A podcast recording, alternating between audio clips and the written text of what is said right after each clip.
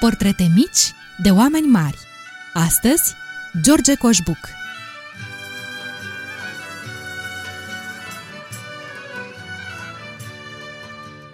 Sunt cu ceară picurate filele în bucoavna mea, dar cetesc cum pot din ea. Spune acolo de o cetate care Neamțul se numea și-au zidit-o, spune în cronici, nemți, germani sau teutonici. E ruina-s de veacuri. Unde o fi? Vezi, asta e greu. Cine credeți că sunt eu ca să știu atâtea fleacuri? Păi va ști, îi dau un leu. Ha, zici că afli în cărți de școală? Aș, rămâi cu mâna goală. E o bucurie să-l descoperi pe George Coșbuc, să ți-l faci prieten, adică, pentru că știe o mulțime de povești și e plin de haz și de melodie. Nu te plictisești niciodată cu el. Chiar și atunci când spune povești triste, le spune cu multă dragoste și răbdare. Îți dă timp să le înțelegi și să-ți devină învățăminte. George Coșbuc e prieten cu viața. E senin, vesel și bun. Are o inimă mare care poartă în ea comorile de suflet ale oamenilor și locurilor în care a crescut. George Coșbuc s-a născut la 20 septembrie 1866, într-un loc frumos, la Hordou, lângă Năsăud, în județul Bistrița. Satul care astăzi îi poartă numele este străjuit de munți înalți și tivit cu păduri falnice de brad. George este al 8-lea dintre cei 14 copii ai preotului greco-catolic Sebastian Coșbuc și ai Mariei, la rândul ei fată de preot. Casa părinților este încăpătoare și tihnită. Copiii au fiecare rostul și treaba lui în gospodărie, cresc cuvincios și aproape de legile satului. Fetele învață să toarcă fuioare, feciorii văd de treburile din ogradă și de cele ale bisericii și toți ascultă penserat basmele minunate pe care le spunea mama. În diminețile de duminică merg cu toții la biserică și pe urmă se veselesc la horă împreună cu sătenii. George Coșbuc învață să citească de la dascălul Tănăsucă, diaconul tatălui său, într-o casă modestă din Bârne, de lângă biserica satului. Cursurile primare le începe la Hordou, dar copilul are inima firavă și întrerupe școala după clasa 1. La 2 ani după aceea continuă studiile la școala din Telciu, o comună mare de pe malul Sălăuții, unde învață germana de la unchiul său Ion Ionașcu, directorul școlii. Continuă instruirea la Năsăud, la Gimnaziul Superior Greco-Catolic Românesc, o casă țărănească scundă cu ziduri groase, ferestre mici și cu 4 săli de clasă. Elevii erau băieți de oieri, cu căciul și ițari, care veneau de acasă de prin satele din prejur, cu mâncarea în straițe și locuiau în gazdă pe la săteni. Școala era însă foarte serioasă, iar îndemnul pentru învățăcei era grăitor. De bate în voi, junilor, ardoarea spre știință, apoi mai întâi aceasta bate pentru cunoașterea deplină a limbii și literaturii voastre române.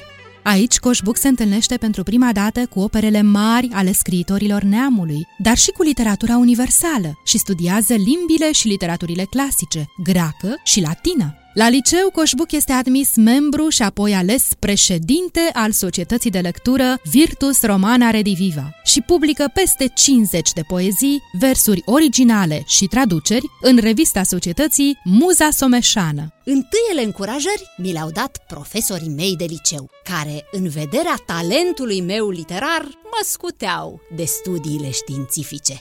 La 18 ani, în 1884, după bacalaureat, George Coșbuc se înscrie la Facultatea de Filozofie și Litere a Universității Maghiare din Cluj, care avea o catedră de limbă română. Dar o duce foarte greu. Bursa de 16 florini pe care o primește și micul ajutor bănesc din partea familiei nu-i sunt de ajuns.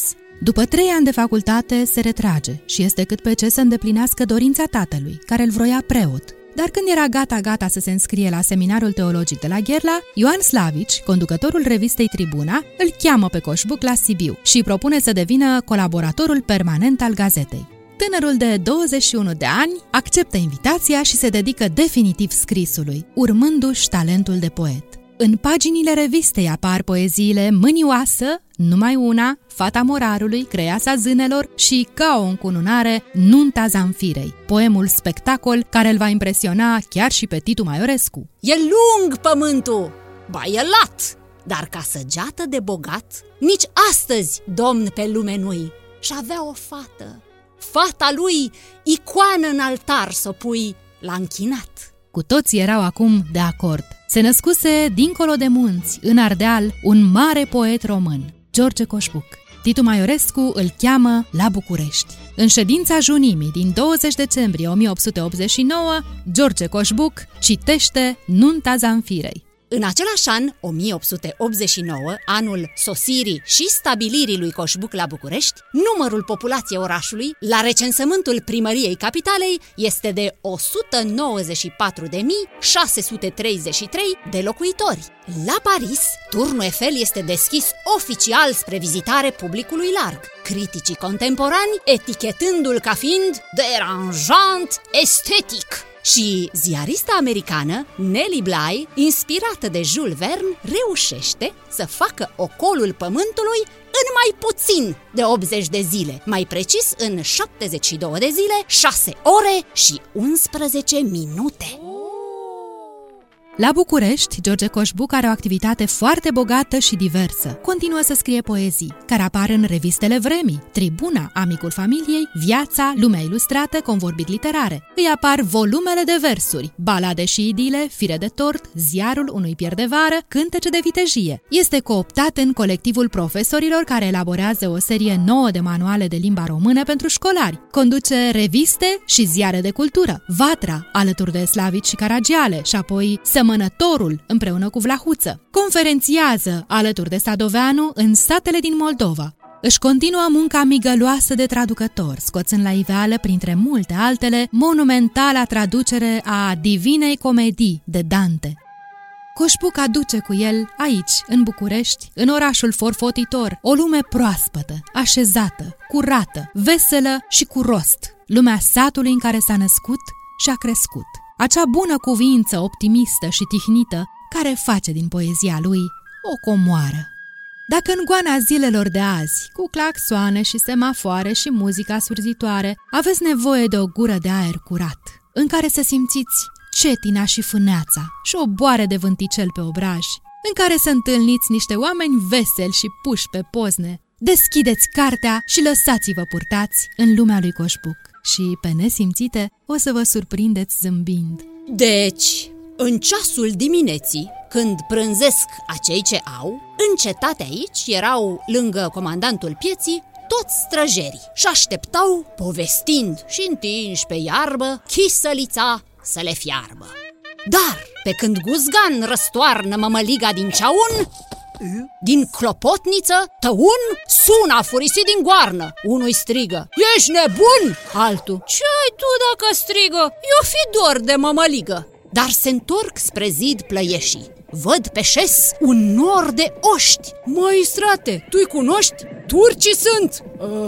"Ba, parcă-s leșii, vin încoace." "Păi sunt proști, bat și ei cel drum ca mânzul să ne strice nouă prânzul." Leși erau. Sobiețchi Vodă rătăci pe aici prin văi, căci pe atunci era la modă vara, când plecau la băi regii meșteri în bătăi, să-și ia drumul în Cotrova totdeauna prin Moldova. Ați ascultat Portrete mici de oameni mari, George Coșbuc.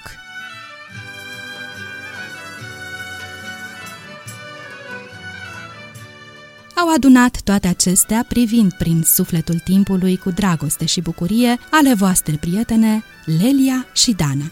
Și de v-a plăcut, vă așteptăm din nou cu o altă poveste mică despre un om mare. Să trăiți frumos!